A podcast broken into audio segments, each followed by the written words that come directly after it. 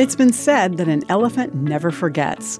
One report documented two elephants that had been in a circus together 23 years earlier, reuniting with intense emotion. I'm Bonnie Salah with Reset.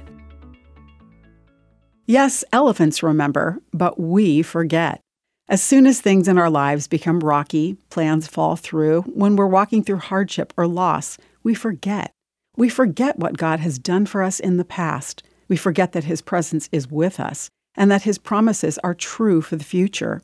And in our forgetting, we're in good company. The Bible's Psalm 78 is a retelling of lessons from the past.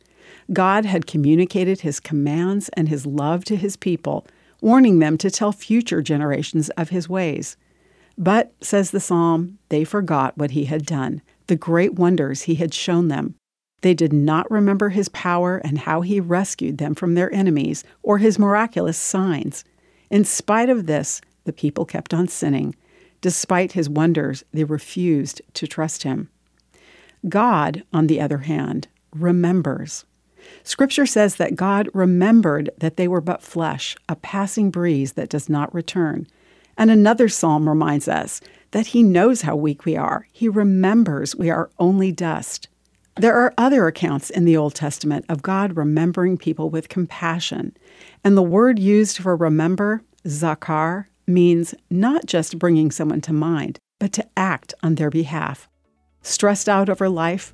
Remember, as God's people finally did, that God is your rock, that God Most High is your Redeemer. I'm Bonnie Salah with Reset.